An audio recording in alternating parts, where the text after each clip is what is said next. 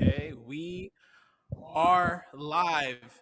Good morning, noon, and night. How you guys doing? My name is Ryan. I am the producer of the Building Great Sales Teams podcast. It is our 100th episode. We are at episode 100, um, and it's been a really long ride. But before we get into that, let's hit off this intro and get started.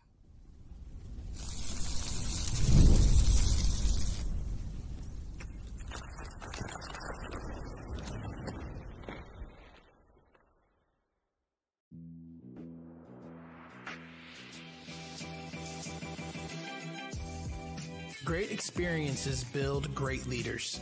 Great leaders build great teams. This is Building Great Sales Teams.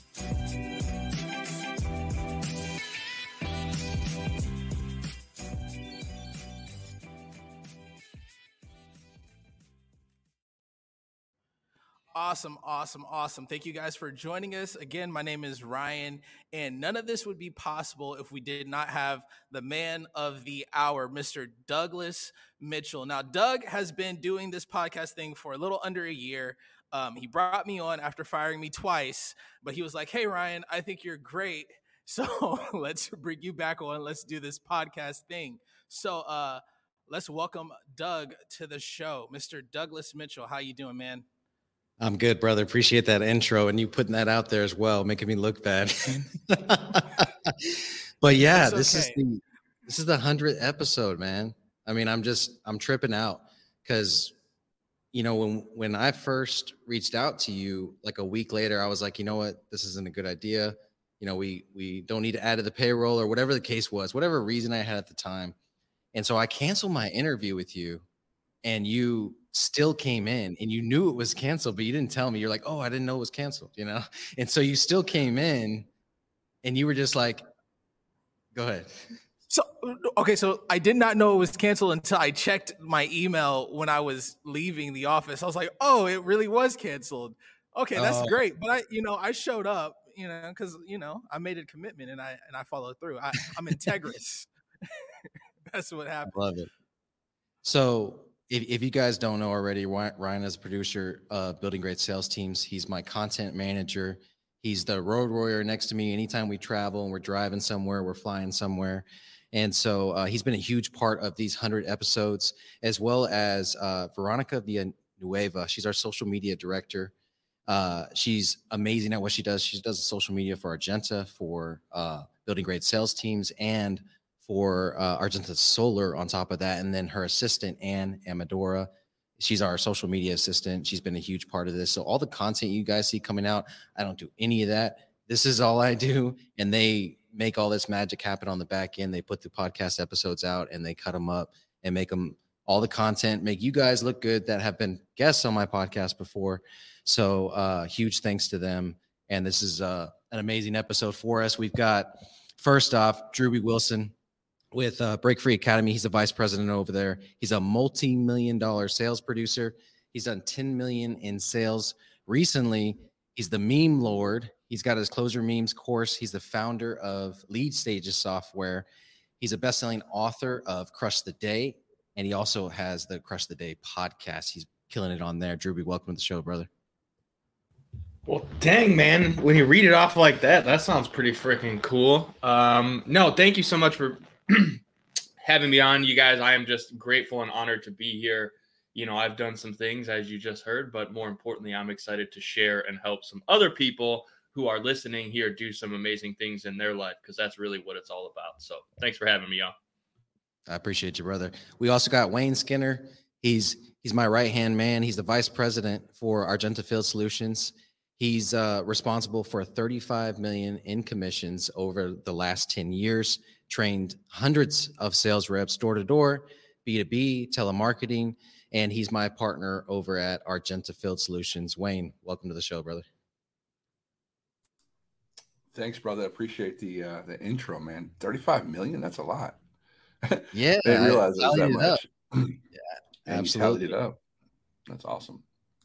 Yes, sir. And last but not least, we got Scott Simons. He's the president and partner in Carter Myers Automotive which includes five dealerships. He's the TRX GOAT, co host of Breakfast of Champions, the number one rated morning show on Clubhouse. He's an avid and angel investors. He's an avid angel investor. And then he's also, which is a huge accomplishment, been married for 20 years and has two amazing kiddos that I get to hear about all the time. Scott, welcome to the broadcast. Hey, Doug, thanks for having me. And uh, Wayne, Drewbie, Ryan, you know, let's have some fun today. But I, am honored to be here uh, with these superhumans and let's provide some value, which is what we're here for. So thanks for having me. I love it, Scott. All right, guys, appreciate y'all joining. And speaking of fun, you know, how fun is this mustache? Pretty cool, huh? so it's not my greatest look, but it is for an amazing cause. Okay. So uh, if you guys get a chance and you haven't made your donations, you haven't done your uh, tax donations yet, here's your chance to do it. Jump into the comments here, and there will be a link there to my Movember page, and you can donate to Men's Health. Now, this is an important uh, charity me charity for me for a few reasons.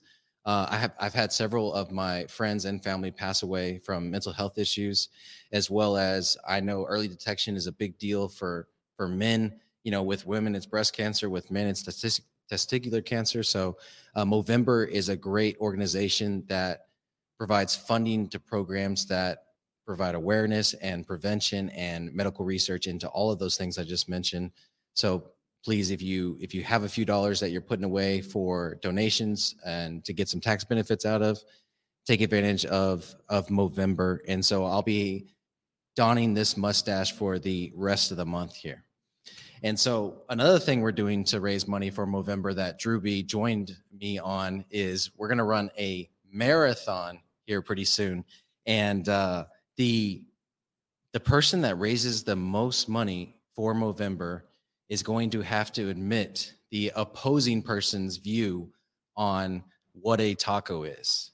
Okay, Drewbie, I'm going to give you the floor. I know you're loaded up and ready to go. What is a taco, Drewbie? I, I hold on, wrong. hold first. on. Now, let's go ahead. Context is very important here, Douglas. Let's not just play this in your favor just so you can. No, no, no, no. This ain't your show. But it is your show, but you can't just play it like this. the The question is really a matter of Specifically, is it a breakfast taco or a breakfast burrito? The reason is when we attended the original Apex Evolution event, shout out class 001, right? We had breakfast burritos in the morning. Why do I call them a breakfast burrito? Well, it's pretty obvious. You took the eggs, the sausage, the cheese, you put it in the middle of your little flour tortilla there, and you rolled it up on itself, which as soon as it becomes a rolled unit, right? It's it's touching all the way around. It's circular in shape even. It becomes a breakfast burrito. But young Douglas here and his fantastic mustache, and as much as I love him and appreciate him, is 100% wrong in calling it a breakfast taco. I don't care if you're from South Texas or South Dakota. As soon as that bad boy rolls over on itself, it becomes a burrito, Doug. I hate to tell you that you're wrong because I love it when you're right. But this is one of those situations, bub. Are you done? I'm going to give you the floor. I don't want to take the whole show. Are you done? Okay. So I would love for all except for Scott, if anybody on this show mm-hmm. right now calls a Mexican restaurant and asks them for a breakfast taco or a breakfast burrito, let me tell you what you're going to get. When you ask for a breakfast taco, you're going to get a small tortilla. When you ask for a burrito, you are going to get a large tortilla. They have both for breakfast, but one is large and one is small. Okay. And this is not just okay. Now, when you go up north, they 2022, you can't size shame my burrito. Hey, hey don't you floor, dare. My floor. When you go up north, when you go up north, yes, they're going to call it a breakfast burrito because they're uneducated on the ways of Mexico. Texas borders Mexico, South Southern California border, borders Mexico, and in those states, it is a breakfast taco. I want to hear from America. You, what you America, baby. Let's let's let's get the comments rolling. Let's get the conversation rolling, and at the end of the episode, we'll come back to this and count them up. Is it a taco? Is it a burrito? And the description is a small flour tortilla with eggs, cheese, and bacon or sausage, whatever. Right? We can agree on that. That's what we're talking about here. Drewbie's sure, we, argument. We can, we can agree on this, right? folded versus rolled. My argument is the size of the tortilla. Let them rip. All right. Well, the and next- a flour tortilla is going to naturally fold. Like it doesn't just stand up on its own. So it's going to fold over. So then by default, So I would be a guess the shaming should really be about the size of the contents inside of your shell then. Because if you're not Ooh, putting okay. enough goods in there to really set it to be a taco, because a taco should be filled to the brim with goods, not touching, not folded and over on itself, right? Okay, I see that this is makes pretty- sense. I'm here. I'm here oh, for oh, that. look, we got a Okay, conversion. okay, We so got no, here's no, no, no. I'm not going right. to convert. I'm not converting. I'm not converting. But let- No. Ruby, let's talk about a quesadilla then. What is a quesadilla? Right? A 'Cause you sandwich, a tortilla, you put cheese and Quesadilla is fold it. folded over on itself and heated on a, a flat top. So it's Okay. different because it's a Okay. different style of cooking, right? You're heating the shell and you're making sure typically a good quesadilla, you're either pressing it between two hot plates or you're doing it on a flat top Okay. griddle style. Either is fine. Scott's But- bi- uh, completely non-biased in this argument, right? He's heard both sides. Scott, what say you? You know, I, I really don't like getting involved in politics or debates like this because I love everybody. I love burritos and tacos. So whatever you call them, I like to eat both. I just say, you know, whatever you're whatever you're comfortable with. Just if you want to call it a taco burrito, just make sure you include me. That's all I ask. That's why he's got the number one you freaking show on Clubhouse because he knows how to play the game. Well done, sir. I appreciate you being on Guy, our team. run for president now, man. That was a hell of an answer. I know if I could it, just man. Trump would have listened to me, he'd have still been president if they didn't take the election, right? But anyway, if he would have listened to me. Oh shit! know, Dang, Okay, Here we go. Here we go. We're Let me going down the reel this rabbit in. hole now. All right, guys, going into business, kind of pivoting here. You know, I've got a I've got a few questions for you, and I definitely want to uh, let the listeners or the listeners and the viewers know if you drop your question in the comments, whether it's for one of us individually or the group as a whole, we're going to do our best to answer those questions for you as we continue with this episode. But in the meantime, I've got a got a talking point that I want to relay out to you guys. So, in a lot of major businesses, uh, especially small business, typically, you know, you start doing over two, three million. Typically, what happens is you have to appoint a number two. The workload is just too much, and then you need to divvy up your creative zone of genius. You need to keep yours, and then you need to divvy up everything else, right? And so what typically happens is you put a number two in place. You know, sometimes it's the visionary integrator setup, you know what I mean? And sometimes it's just like, hey, we got a lot of work and I need somebody that I can count on to handle these accounts. I'm going to handle these these bigger accounts, whatever the case is. So a lot of businesses have a number two in them. And there's two amazing number twos on this call right now. Drewbie. Wilson with Break Free Academy and Wayne Skinner with Argenta Field Solutions. And so I thought this was appropriate that we bring this up. What about the number twos that could easily be number ones? So I- I'll kick it off with Drewbie. What is it? What does it take to find a number two like you? I don't know. Every time you call me a number two, I really can't help but laugh inside because I'm a giant child. Um, but no, so for me, man, as far as my position, I'm the vice president here at Break Free Academy. When I came into this company, I was a client initially. So when I think about if I'm a business owner and I'm actively seeking, right, because I'm in that leadership role now where I'm kind of overseeing bringing on new talent, what I'm looking for in a strong number two is someone who's an advocate, right? Because if someone's already familiar with my brand and they know my product, maybe they're currently a client, they're someone who's benefiting from our services, they also tend to be someone who's interested in carrying our mission, right? Because our mission and core values is a really, really big part of what we do here at Apex and Break Free Academy. So when we find advocates that are like all about it, it would make sense that if they're looking for more opportunity, that we can offer and help help them with that opportunity. Because ultimately, what I recognized at this point in the journey is that there are some people who want to be business owners and entrepreneurs and want that responsibility, but then there are also people who want to be successful and create that and have that feeling of the team and, and that growth, but they don't want to carry all of the weight.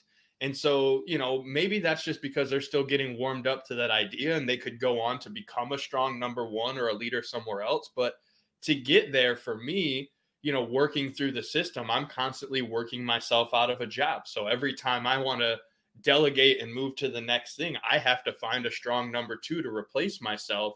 And typically for me, the first place I look is, hey, who's a good advocate and who's somebody who's kind of already doing this position as it is that I can then present that opportunity to and see if that's something they'd be interested in. Make a lot makes a lot of sense. I mean, so many times in the general just business as usual, we come across these people and it and it and it happens to me all the time. I'll be at a restaurant, I'll be, you know, at the detail shop or whatever case, and you'll see that guy, and this is for hiring people in general, but something will happen where you you know, like this is this is a dude. You know I'm saying? This is somebody that has their it doesn't matter if they're waiting tables or not. They love what they're doing and they're passionate about it, right? And so recognizing it just in your day-to-day life, but like you said, Drewbie, it could be a client. You know, if you're doing construction and this person's got, you know, a half a million dollar ho- home or something like that, and they got their stuff together, it may it may be a client in which was in your case, that's what it was. So uh, let me let me move this over to Scott. So Scott, um, well, I guess the first question is, do you have that kind of like designated number two in your business? I know there's a lot going on in a car dealership. Um, and if you do, how do you kind of divvy up the work? Yeah, so that's a great question. So thank you for asking. So Doug, we we have a I do have a number two. So here we have five car dealerships all feeding into uh, me as the as the leader. I have a number two, a gentleman's worked. We've worked together now for about 15 years, and he is in charge when I'm not here. He's involved in every meeting. He started off in sales. We like to promote from within, and he's worked his way up to second, you know, second in command. Underneath that org chart, we have general managers at each stores or leaders of each stores that, in essence, report up to Chad and then report up to me. But they run their own businesses. And if you really sit and think about it, the old school way of managing people was don't teach anybody anything and it's kind of like job security but you really yeah. don't have to worry about that as a number one because you're number one right but what i what i preach to to our team is one we get to know every employee. We ask for their three personal and three professional goals. Why that's important is is that one that lets them know we care about them so every employee what's your three personal three professional goals? You report that to your direct leader and then you report it to chad and i and then we take a look at it. And we see people that say hey i want to be more. Some people don't want to be to move up the corporate ladder. Some people don't want to you know they want to be the best sales rep. They want to manage themselves not other people so sometimes companies will promote up the, the top producer they don't they don't want that so then it creates a situation where they may leave because you promoted them into a position they don't want so once we get to know them on a personal level professional level we set goals so now we're setting goals for next year the leaders meet with them every quarter. Now, someone says, Hey, I want more.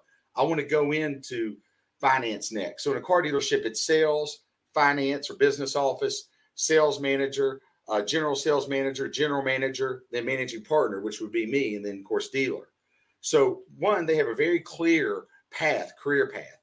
Uh, two, we find out what they want to accomplish.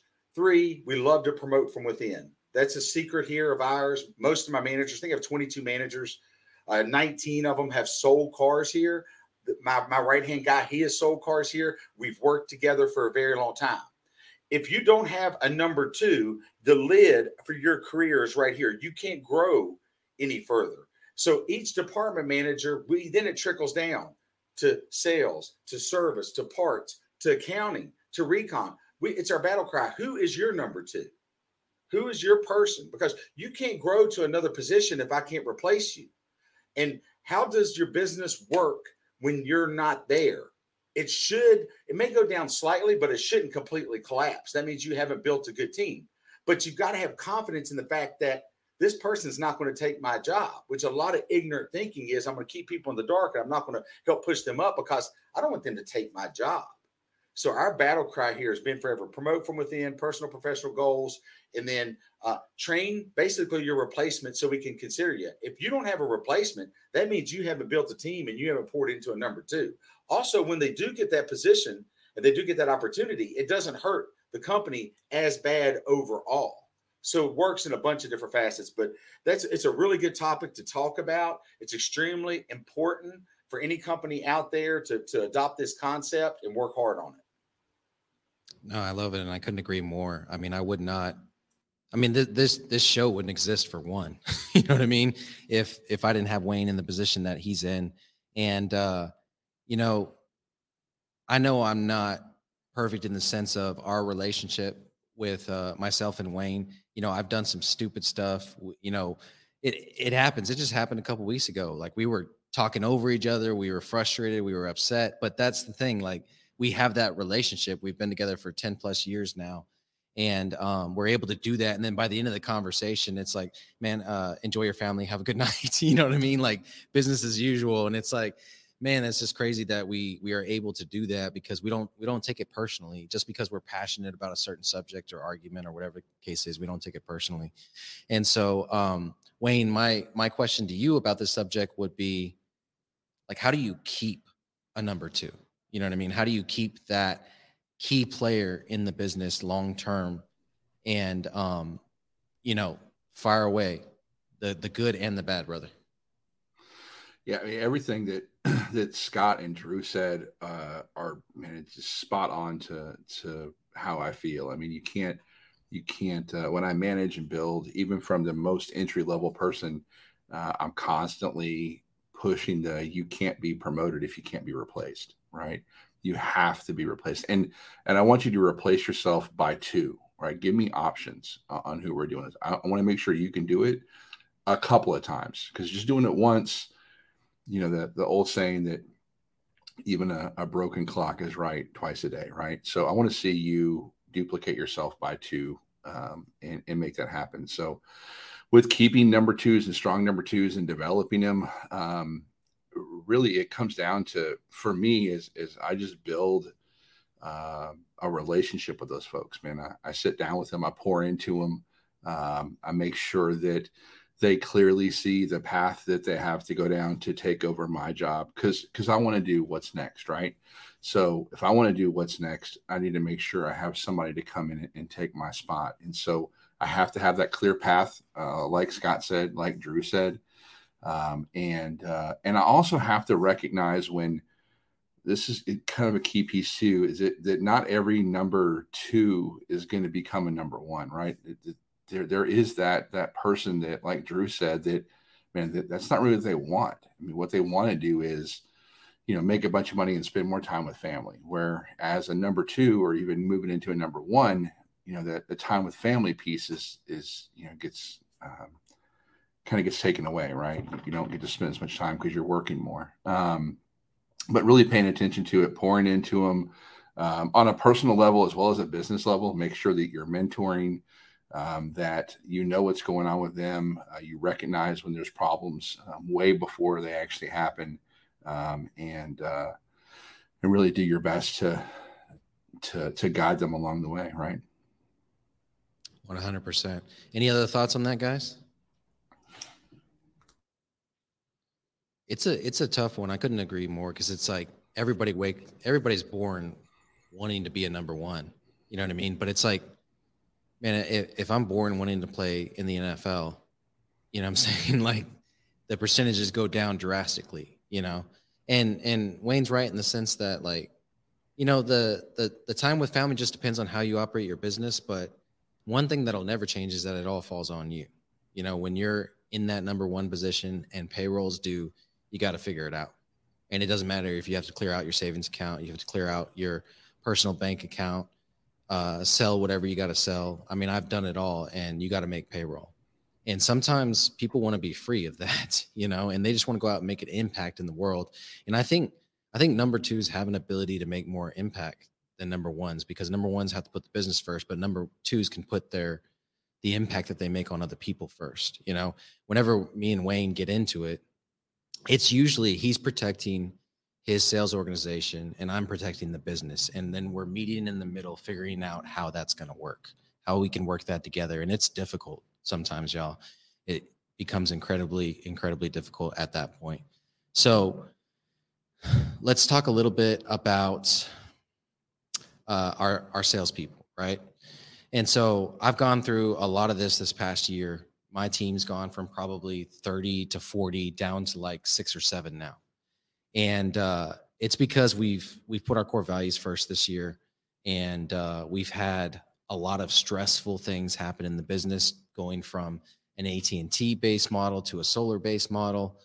And so, um, one, you know, there's two things salespeople hate is change and change, you know.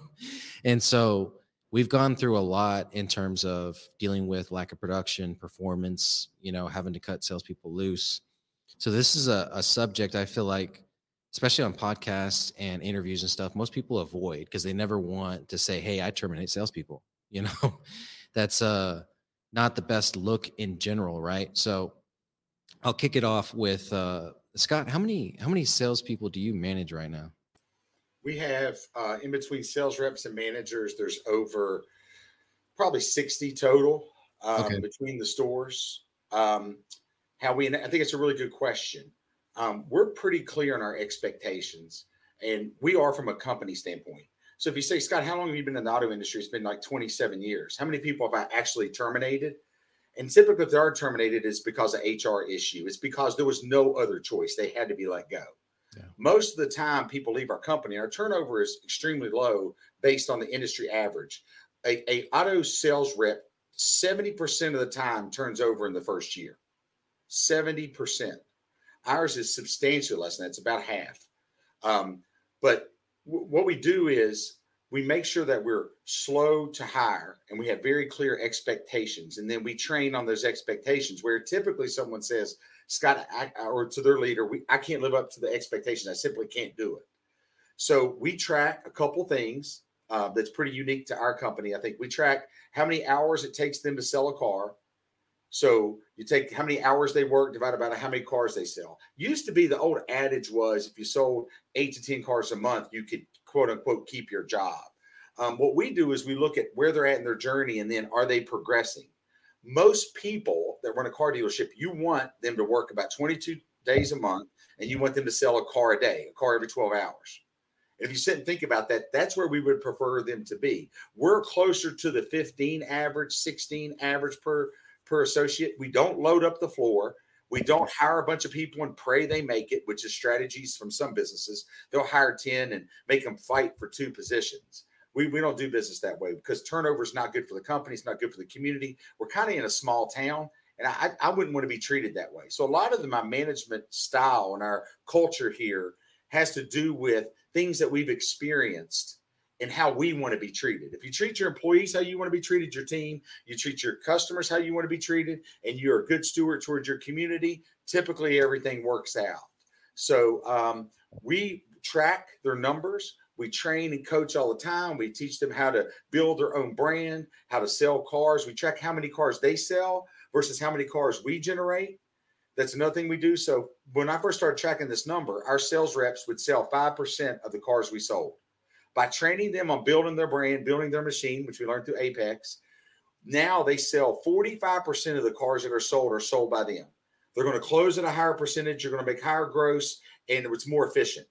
My goal is to push that number up to 80 or 90%. Then I don't have to advertise. Then I can reinvest that money in technology, in infrastructure, in anything to make us efficient.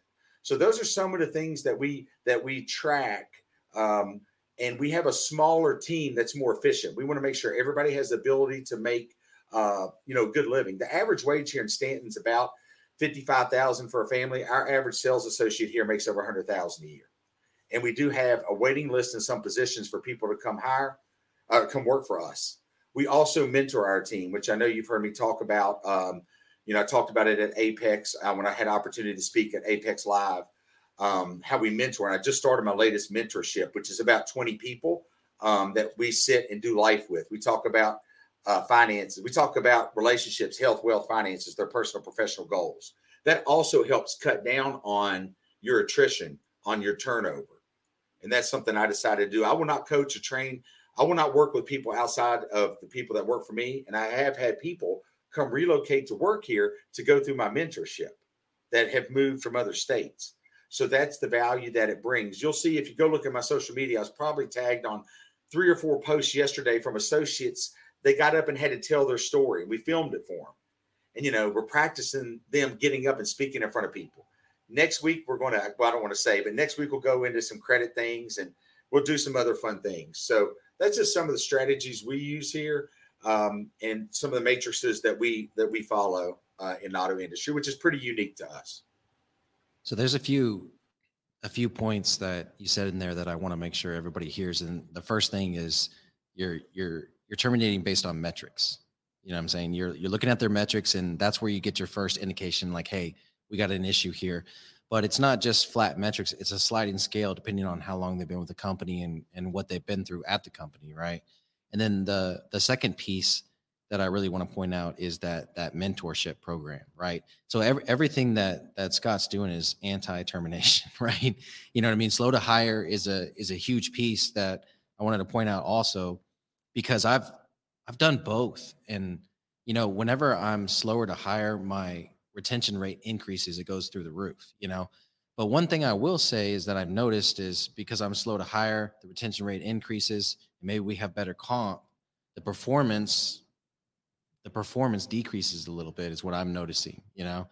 And so uh those sliding scales are are are tough sometimes to manage when that type of stuff is happening. But um in terms of when you actually do have to terminate a salesperson what what does it typically have to do with?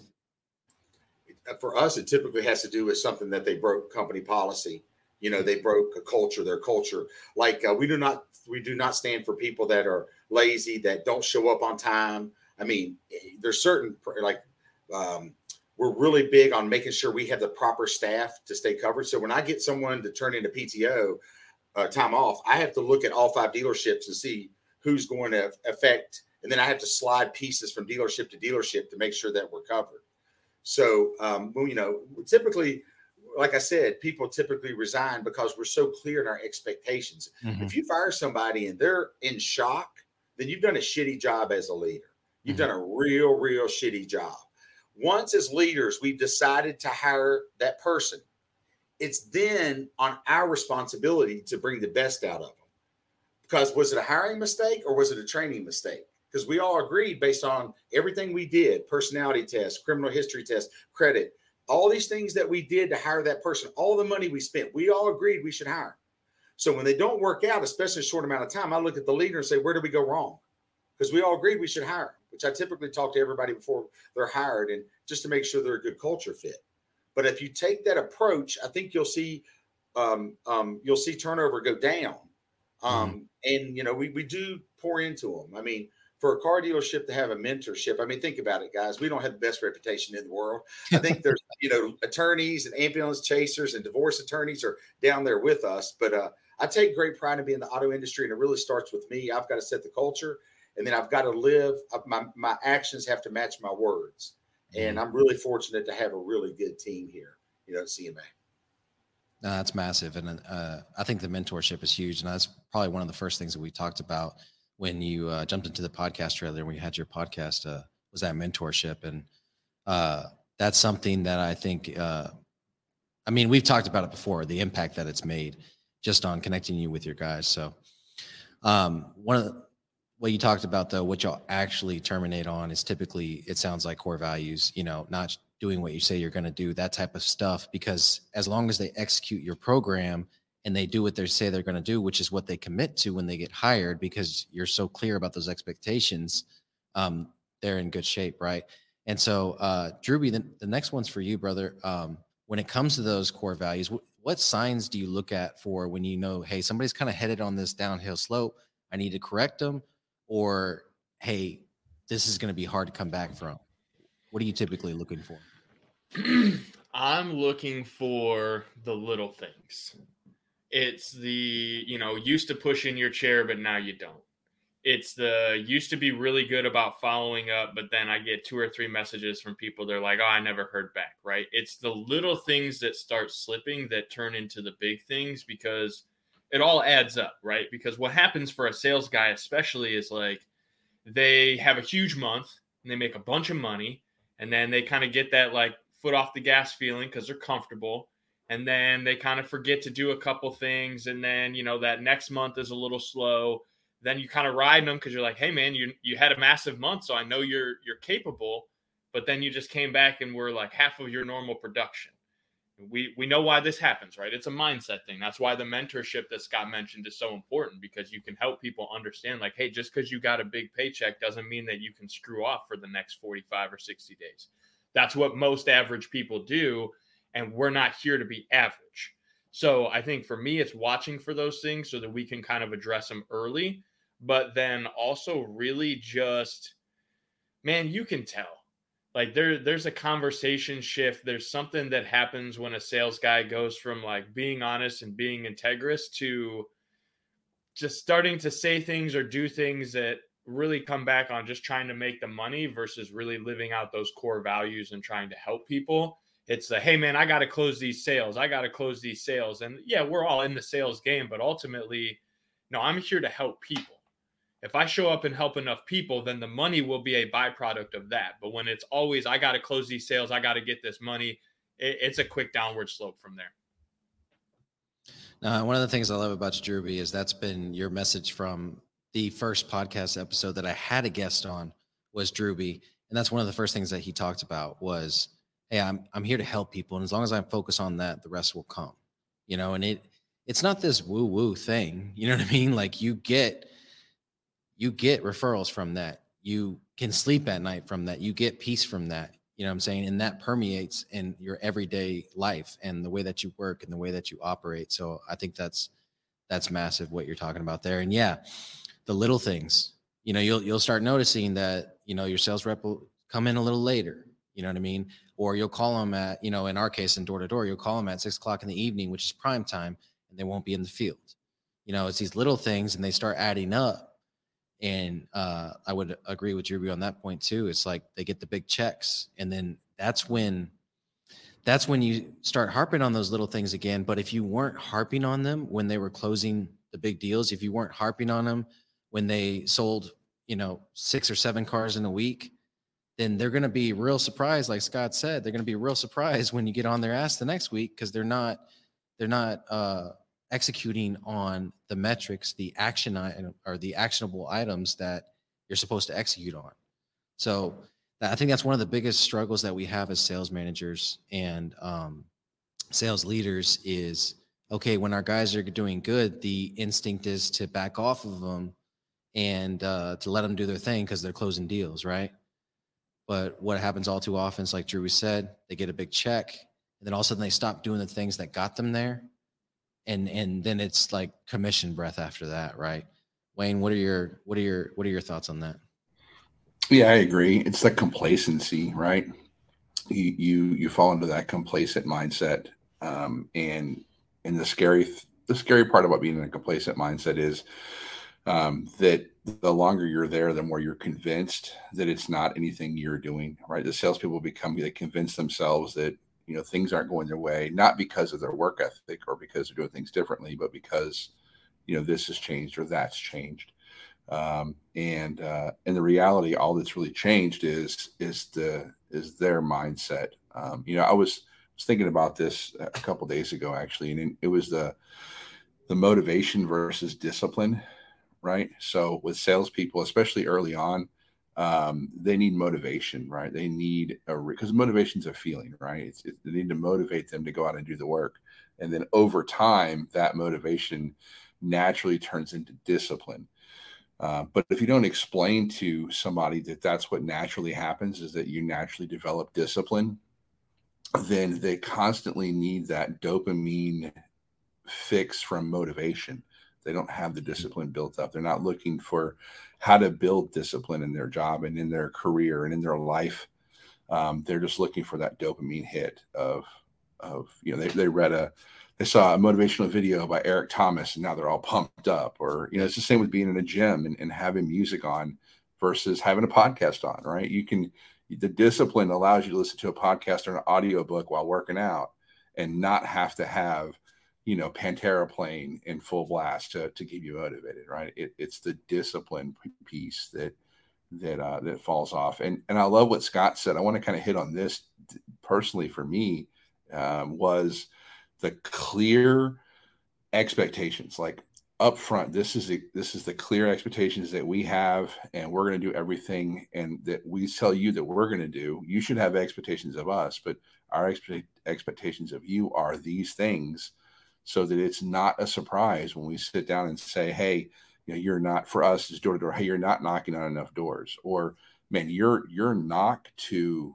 to run ratio is, is way off man what what is happening there um, and are you doing the things we told you to do along this process? Um, and then when we audit that system and that process, they're not surprised because they knew that coming in. They knew coming into work for us that these were going to be the expectations. Um, so anyway, that, that's that's what my thoughts are on it. No, I appreciate it. That makes a a ton of sense. You know, and we talk about it a lot in our circles, especially within Apex. You know, Arte and the all the things that everybody's involved in RBO um, discipline versus motivation. And I guess what we don't realize until we actually start executing on the discipline, which is there is two incredibly disciplined motherfuckers on this call right now, Scott Simons and Drewbie Wilson. I mean, y'all don't miss. Every morning I I wake up, whether I wake up at 4:30 or 5:30. Now Scott's an hour ahead, so whether I wake up at 4:30 or 5:30, though, there's Scott's LFG every freaking morning, a different comp or a different type of post, whatever the case is, but he's always on it. And then Drewbie in his stories every morning, 4:30 a.m., 5 a.m., he's there getting his workout in. Dude's still doing what he was doing before, plus training for a marathon now. And uh, so two really disciplined dudes. But I think what we don't realize is when we start executing on that, we get dopamine from that too. You know what I'm saying? Like when I don't go to the gym in the morning, I feel it throughout the day. When I do go to the gym and I'm done with that workout and I get to hit end on my Apple Watch, like that is a dopamine rush versus the Eric Thomas video, you know? It it was such a go ahead. I think, ahead, I think you're right. Sorry, sorry to interrupt you. I think you're right. Wayne, uh, you brought up a really good point earlier. We we actually have a a sheet. I know it sounds old school and you know, but they they turn in a sheet.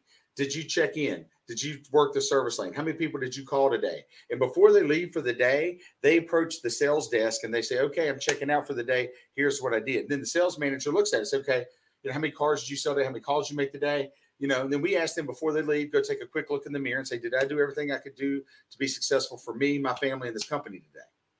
And then that's a good chance for us to coach it. But it is spelled out what we ask them to do. Now, the good ones do above and beyond, but there's no question uh, the second point of what you brought up too is is there's there's a boss and there's a there's a leader.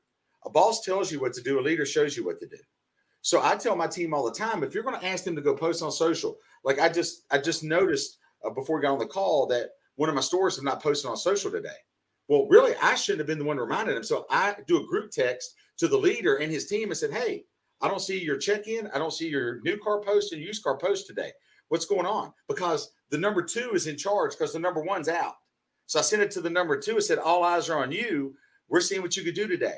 How many appointments you have today? So I have to touch him and remind him, and that's coaching him to become that number one. So he's going to get managed a little bit differently, respectfully, always respectfully. But before I can manage someone tough and get the most out of them, just like y'all know, they got to know I care.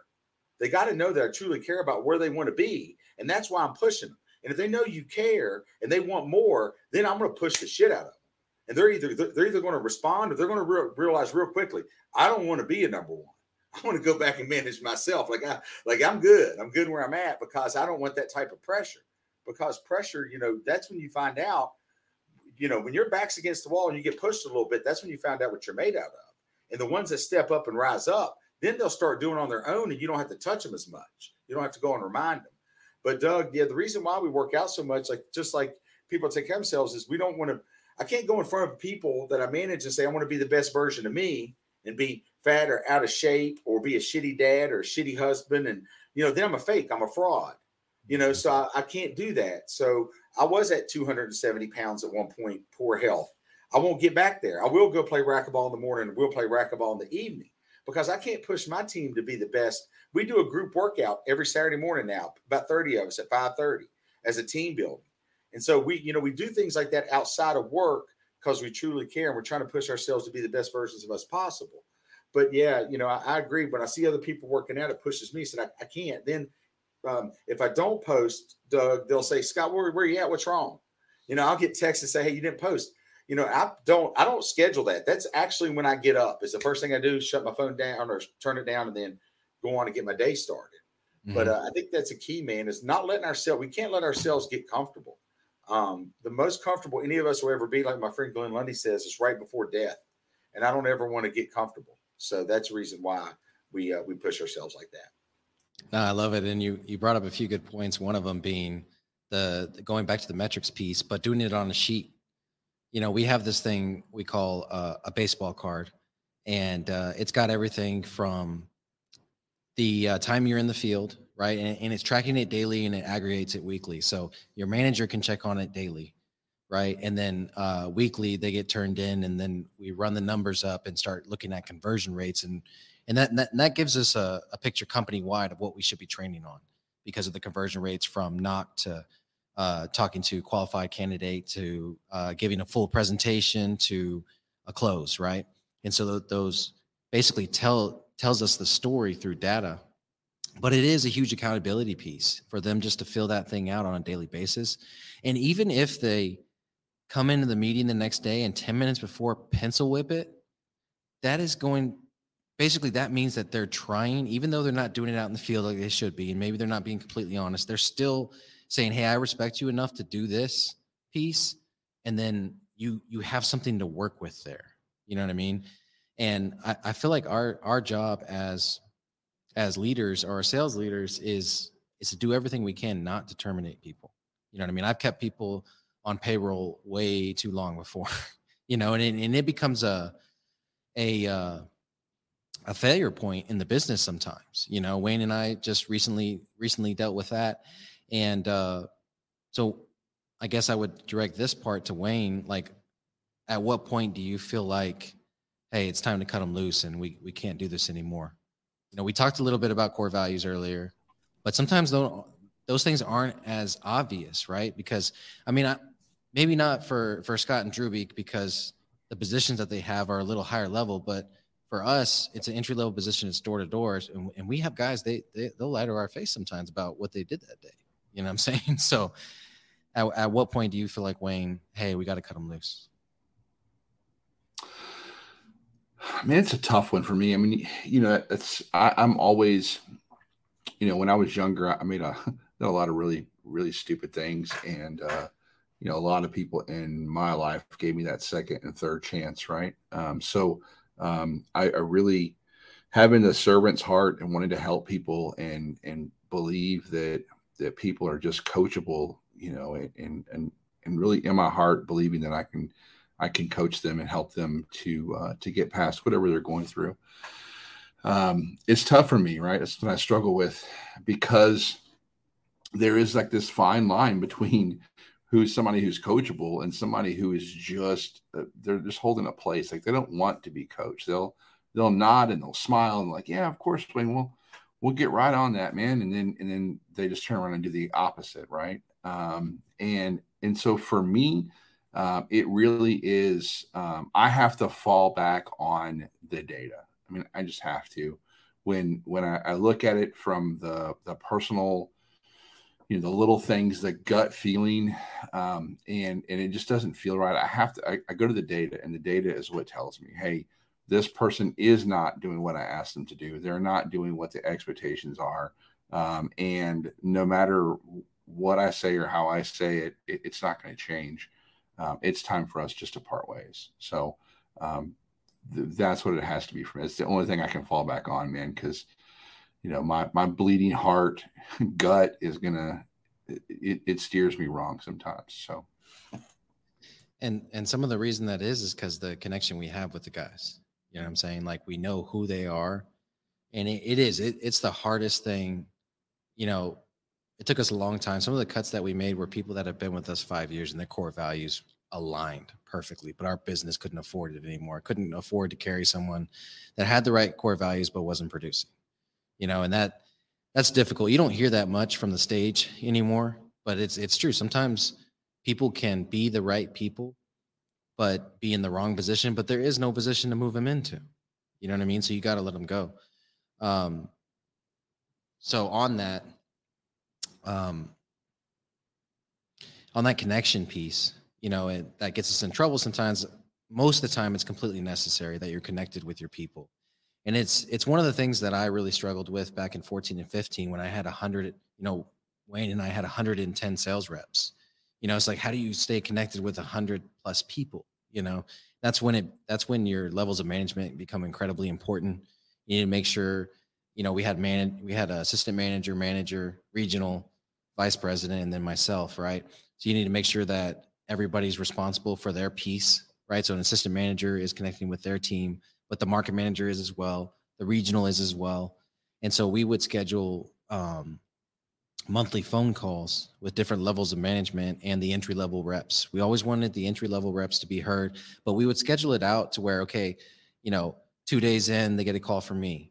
And then uh, four days in, they get a call from the regional and then they have a one-on-one with their local market manager and their assistant manager they see every day and they train with every day and so we would set it up like that but i want to hear from you guys how y'all keep that connection with your team whether you have a small team or uh, a large team like scott with 60 plus people uh, how do you keep that connection with your team i'll kick it off with uh, drewbie uh, hey doug before we get into that um, we did have a comment from stu segura okay uh, it's on the screen and it's it's kind of going back to the the the firing and hiring.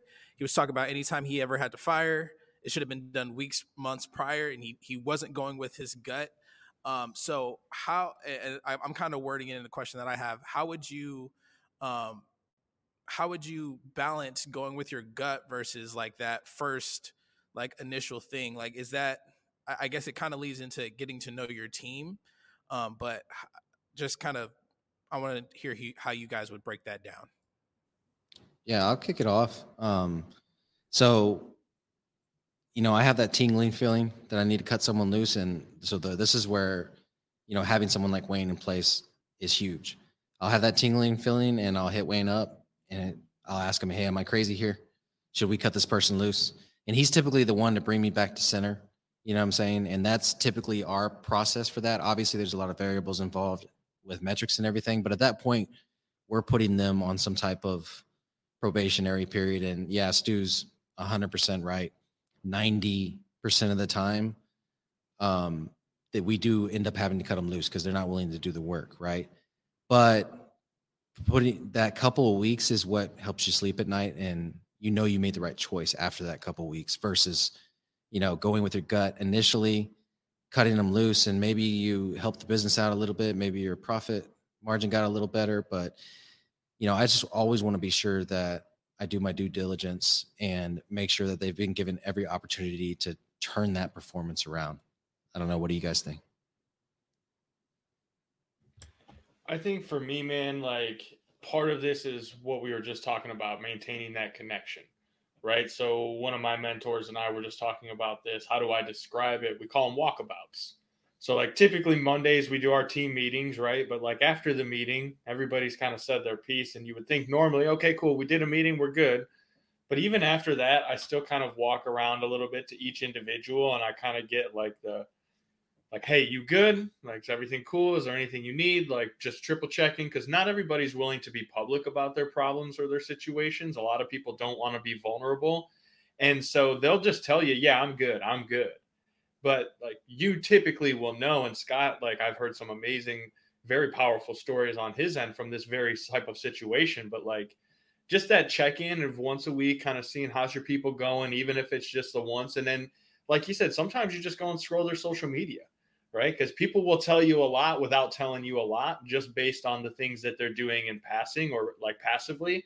So that's one of the things that I try to do to maintain that connection because I think it's like any relationship, right? When that connection or that communication breakdown starts, if it continues, that's why things get as bad as they do because it just nobody knows and then we're both kind of avoiding the situation and then it just snowballs and it, it gets too far so if you can just stay on contact and just stay on top of these things, it's a lot easier to put the fire out when it's small versus when it's taking over the whole dumpster.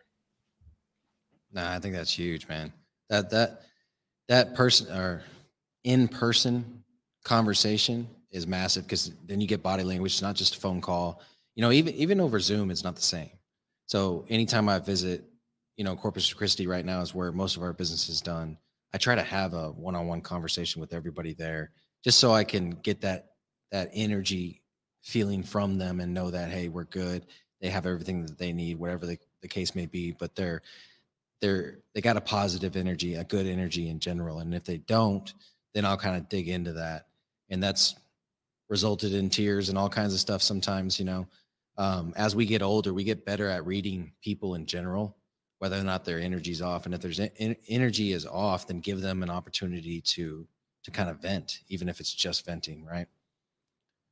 Scott, I know you're gonna jump in there. Yeah, no, it's so true. Uh, you know, we, we have had a couple situations where we the, the people were good people.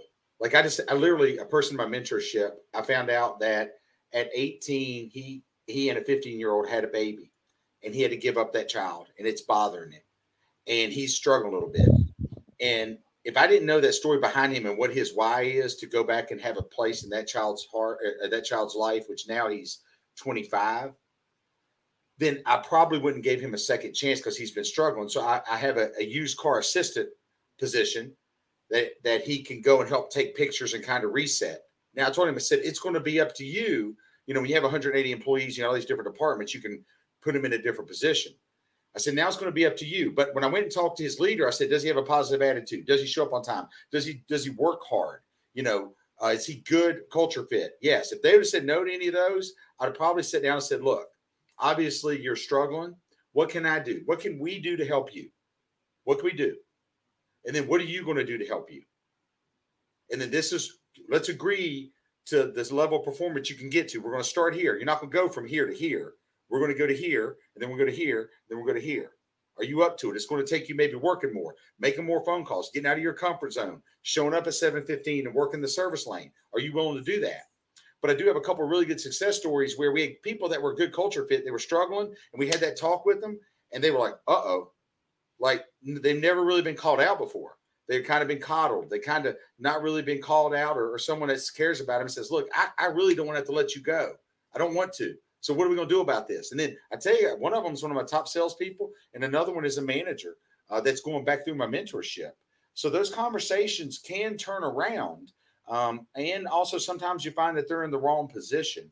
But body language, man, when you walk by and you see, I mean, if you see performance is down, just have a conversation with them. Typically, something's going on outside of work, family, money, um, daughters, sons. You know, it's not anything to do with work. They're bringing what's going on outside of work into work. Same thing with pissed off customers. When I find out that customers are pissed off, it's typically not pissed off about the situation. They're pissed off because we didn't communicate about it, and they're pissed off. There's something else going on in their life that they're taking it out on us. So that's just some feedback. But per, reading people, um, when you pass them and you feel that vibe, or you take a look at them and something's not right, you know, do have that conversation hundred percent. Ryan, you got something for us? It was Stu's follow up. I wanted to share that. So yeah, he was uh, listening, and then uh, that one thing is that uh, what Drewbie was saying about if their response is just good, um, set, setting back and getting that one on one, that heart to heart is uh, kind of the way that you're you're going to go about it. And I mean, I I agree, I agree hundred percent on that because. Um, I don't I don't run a business. I don't have anybody under me, but from from the times that you know I've I've had something on my mind, being able to just sit down and talk to Doug about it has really you know helped in various areas. So I, I thank you guys for your your time on that question, and I'll I'll let you guys get back to what y'all were talking about.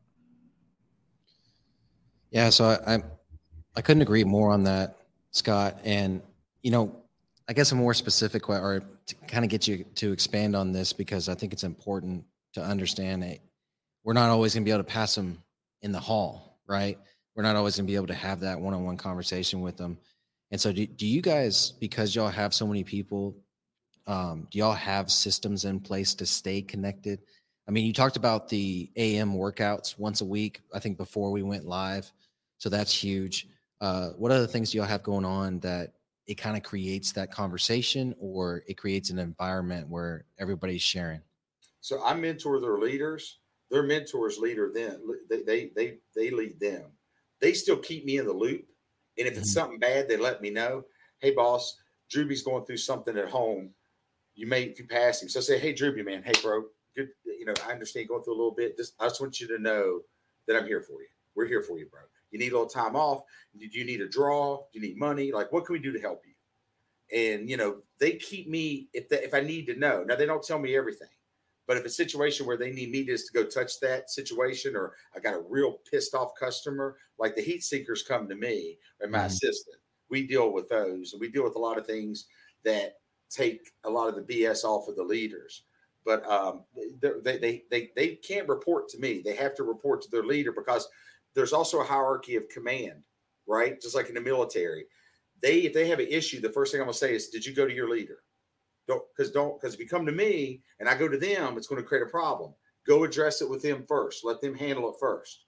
Now, if it's something to do with HR or something bad, you know, then yeah, come to me. Or we have a 1 800 number any associate could call because our company has 1,200 associates total. We just have mm-hmm. the two, 180 here. So, right. so, you know, they have to go to their leader first. If not, it undermines their leader. So they have to follow that chain of command because nothing ever goes well about going above the person ahead of you. Yeah. You know, never, never works out. I couldn't agree more. And you know, where where it happens too often is when they're in a basically that what's going on conversation. Why have your numbers dropped? Why has your performance dropped? And all of a sudden you hear about all these issues.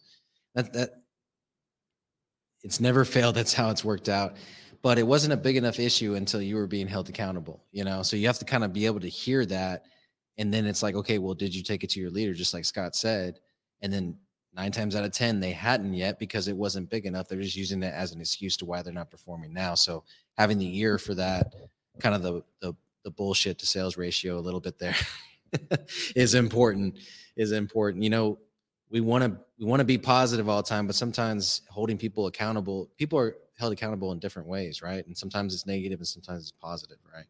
So, uh, Wayne, I want you to jump in here, brother. You're the, you know, to me, better than anybody I, have ever seen at, you know, grabbing someone one on one, sitting them in your office and having that tough conversation with them to find out, okay, what's really going on here? How do you structure that conversation?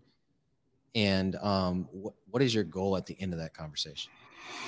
Man, this conversation typically is um, my. I go through my experience, like what I've been through, what I've done, um, and I lead that that conversation off with, you know, you know, kind of what's going on, get kind of the basic level of of what the problem is, um, and then my experience with it, and then that typically gets gets folks to kind of open up, right? You know, and and let me know what's really going on, and get to the grassroots. I I've had mentors in my life that were they're really really good at doing that. They were really good at you know telling me what um, what I needed to hear, not what I wanted to hear, um, and um, you know yeah the, the the saying that the truth will set you free, but first it'll piss you off um, is is super true. You know, so um, you know sitting down with them and just listening, genuinely listening to be of service is is I think what what the um, what's been the key to my success. And and I don't I don't give people advice. Uh, that's the other thing too is I, I don't give anybody advice. I mean, I'll tell you what I did and what's worked for me. Um, and if you want to take that and go with it, cool. Um, but um, you know, I don't speak on what I don't know as well. I mean, if, if it's somebody's going through something that I I have zero experience on, man, I'm going to tell you, man, I don't know anything about that you know, maybe I know somebody who does, or I can put you in the right direction. Or if you just want an ear to listen, I'm here for you. You know, uh, being married for, gosh, it's this is our 18th anniversary coming up, 19th anniversary coming up. Congrats, brother. That's nice. And uh, yeah, man, it, and yeah, yeah, next month, man, it's it's wild. But um, when we got married, my uh, we had a counselor, and and he said, uh, he said the key to a happy marriage is to stop um, is to stop trying to solve my wife's problems and just listen right? And uh and that's tough right? So um instead of hey you know here's the solution to your problem it's hey i'm, I'm going to listen to what's going on and see if you want a solution. But most of the time people just want to be heard. They want to get the stuff out of out of between their ears and somebody to listen to them genuinely um, and and not figure out a way to you know, turn it towards business or anything else. Just listen to them from a human level, um, and uh, and then let them know too that that they're human and it's okay, man. You know, humility is the act of being human, right? So it's okay. I mean, you're no better or worse than who you truly are, and, and it'll be all right. Um, so that's what works for me, man. That's what always worked for me. I appreciate it, brother. Thank you for sharing that with us. And, you know, I think a, a big point of what Wayne just said is the vulnerability piece. You know, once you're willing to, you know, and there's levels to it, right? You know, you start out being vulnerable with your people, let them know, hey, I made this mistake too in the past, or I had the same issue you're having, you know, and uh, this is how I dealt with it, or this is how I failed at it, and I don't want you to fail at it. So don't do what I did, right? I think that Wayne's 100% right. It completely opens them up and you get more out of them than you ever hoped for, you know? And so that that's got to be a big piece of it. And then as you go up in levels, being being vulnerable with your company as a whole, and then just being vulnerable with people that you run into, and then you become this authentic, integrity driven person, no matter who you're around. And that that that to me is like there's you know faith, family, fitness, finances, all all that stuff that we want to be great at. I mean, and then there's values too that we we strive to be great at. So we've covered a lot, and we're definitely over on time. So everybody's getting bonus time, and um, I respect you guys' time. So I want to wrap this up. Um, so typically at the end of my episodes, I'll ask my guest, you know, what does legacy mean to you, and what legacy you're going to leave behind. But all these guys have been guests before. So I kind of wanted to let them toot their own horns a little bit, as well as, you know, let's talk a little. I guess it's a little more of a selfish question, right? But I want to know, you know, I, I want to know what's important to these guys. I want to know what's important to the listeners too, as well, in terms of y'all's goals, right? And feel free to post that in the in the in the comments as well. But my question is, if you had a, a, baseball card at the end of your life and you turned over that baseball card, what stats would be on the back? And, you know, I know we all want to have impact. I know we all want to help others, but be selfish with this answer, guys. All right. So you have metrics in your businesses, you have metrics in your financials or in, you know, your materials, whatever the case is. You've got these things that are important to you, not that they make you right? We know what makes you. We most of the guys on this call, I know exactly what your core values are and what you're about because y'all have impacted me greatly in those things. So I what I really want to know is is the numbers piece, and so I'll kick it off. You know, um, I definitely want a number one rated podcast. I don't care what it's number one in. You know what I mean? Um, I definitely want a hundred uh, six figure earners. You know, to have created a hundred six figure earners, and at one at any at one time. Not necessarily in a lifetime because i feel like that's pretty achievable but at one given time 106 figure earners. And um you know that that's a that's a big one for me. And then 100 acres of land that's part of the legacy piece that i typically talk about. So those are my three that are kind of top of mind right now. What about what about for you guys? I'll kick it off with uh with drewbie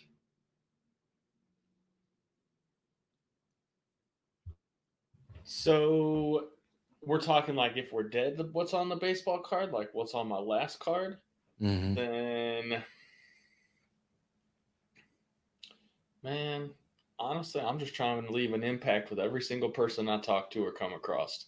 Because like the stats really don't matter, bro. Like they're numbers. They're all made up, and someone's gonna beat them at some point anyway. So like to me, all I need my baseball uh, card to say is that I called the damn leads that I crushed the damn day, and that I left an impact on every single person I met.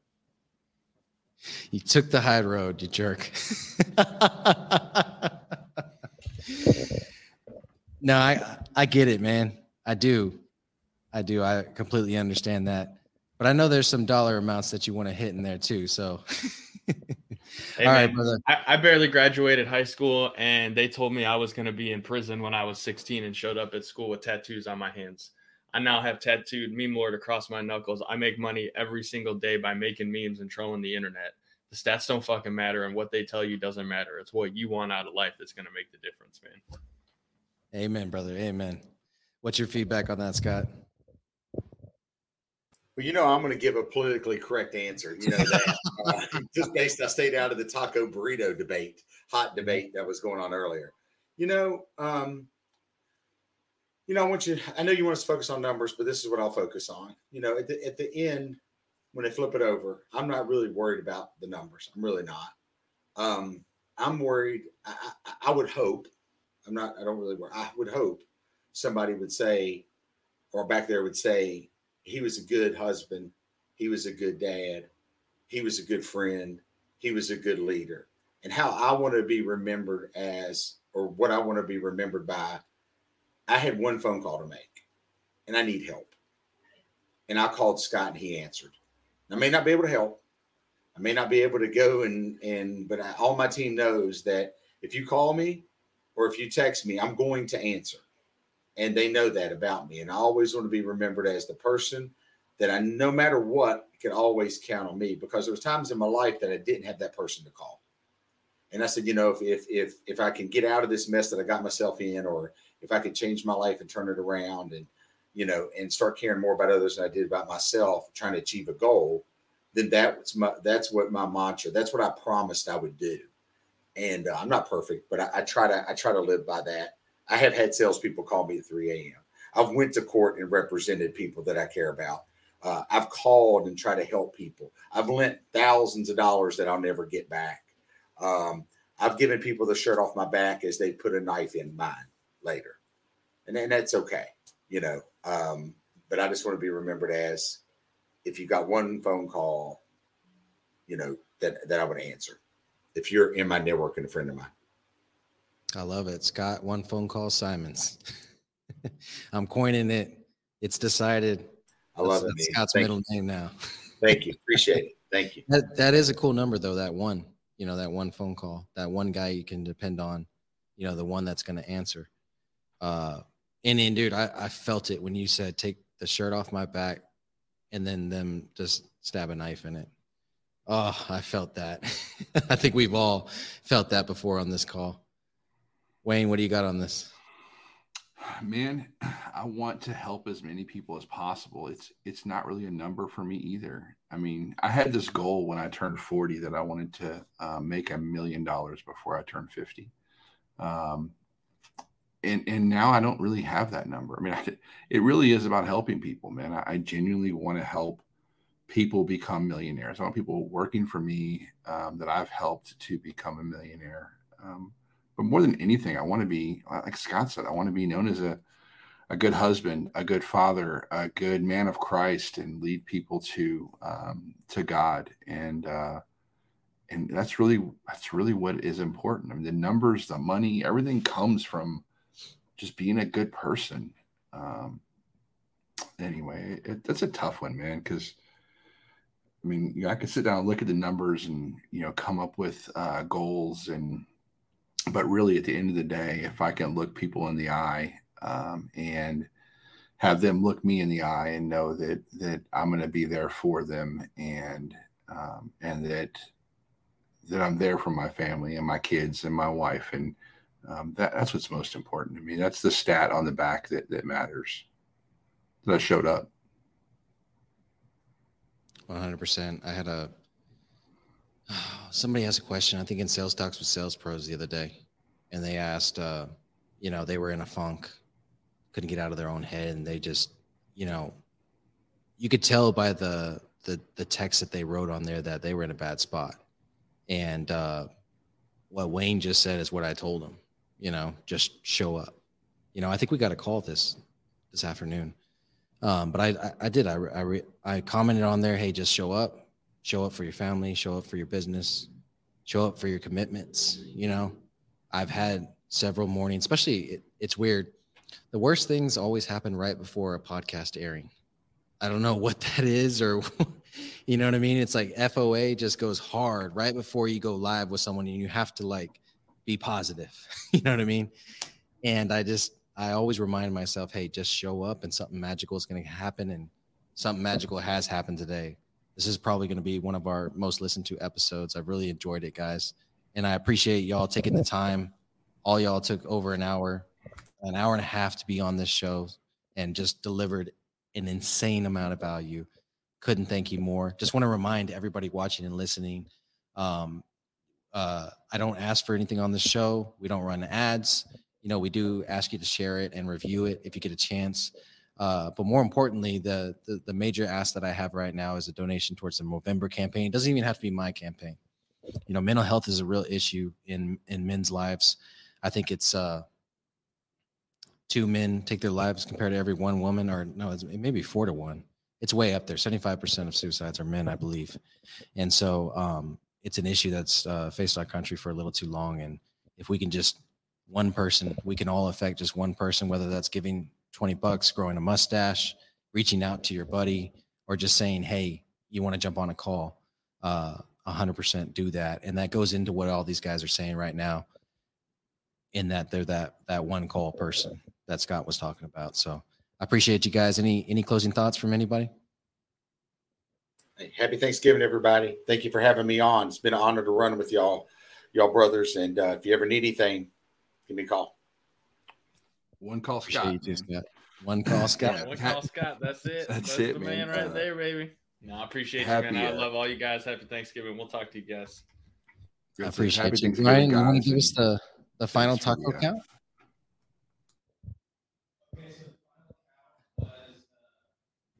You can just stay muted because the answer is Yeah. burritos. You're muted, brother. That's because he already gave me the answer. It's burritos. that you don't need any technical help there, bro. The answer is burritos. Mute, unmute, don't Still matter. muted. Still muted. Come on over here. He's got to jump in. Oh, for whatever reason, it's like not letting me unmute. But the the final takeaway was tacos. it was tacos. Be gone. Be gone with this nonsense. That's why That's all right. you We had to walk that. across the room to give me that. I feel like that was like the presidential election. It was rigged. You know, it's got to be rigged. Once again, Scott, I appreciate you. That That's why I was call you, not brother, a because you down really the got my middle. back. that was not a down the middle observation. Later, yeah. No, I, I appreciate you guys. I know y'all, got more work to get to. Thank you for coming on. Y'all have a great day. Thanks for everybody for listening and tuning in on live episode and commenting.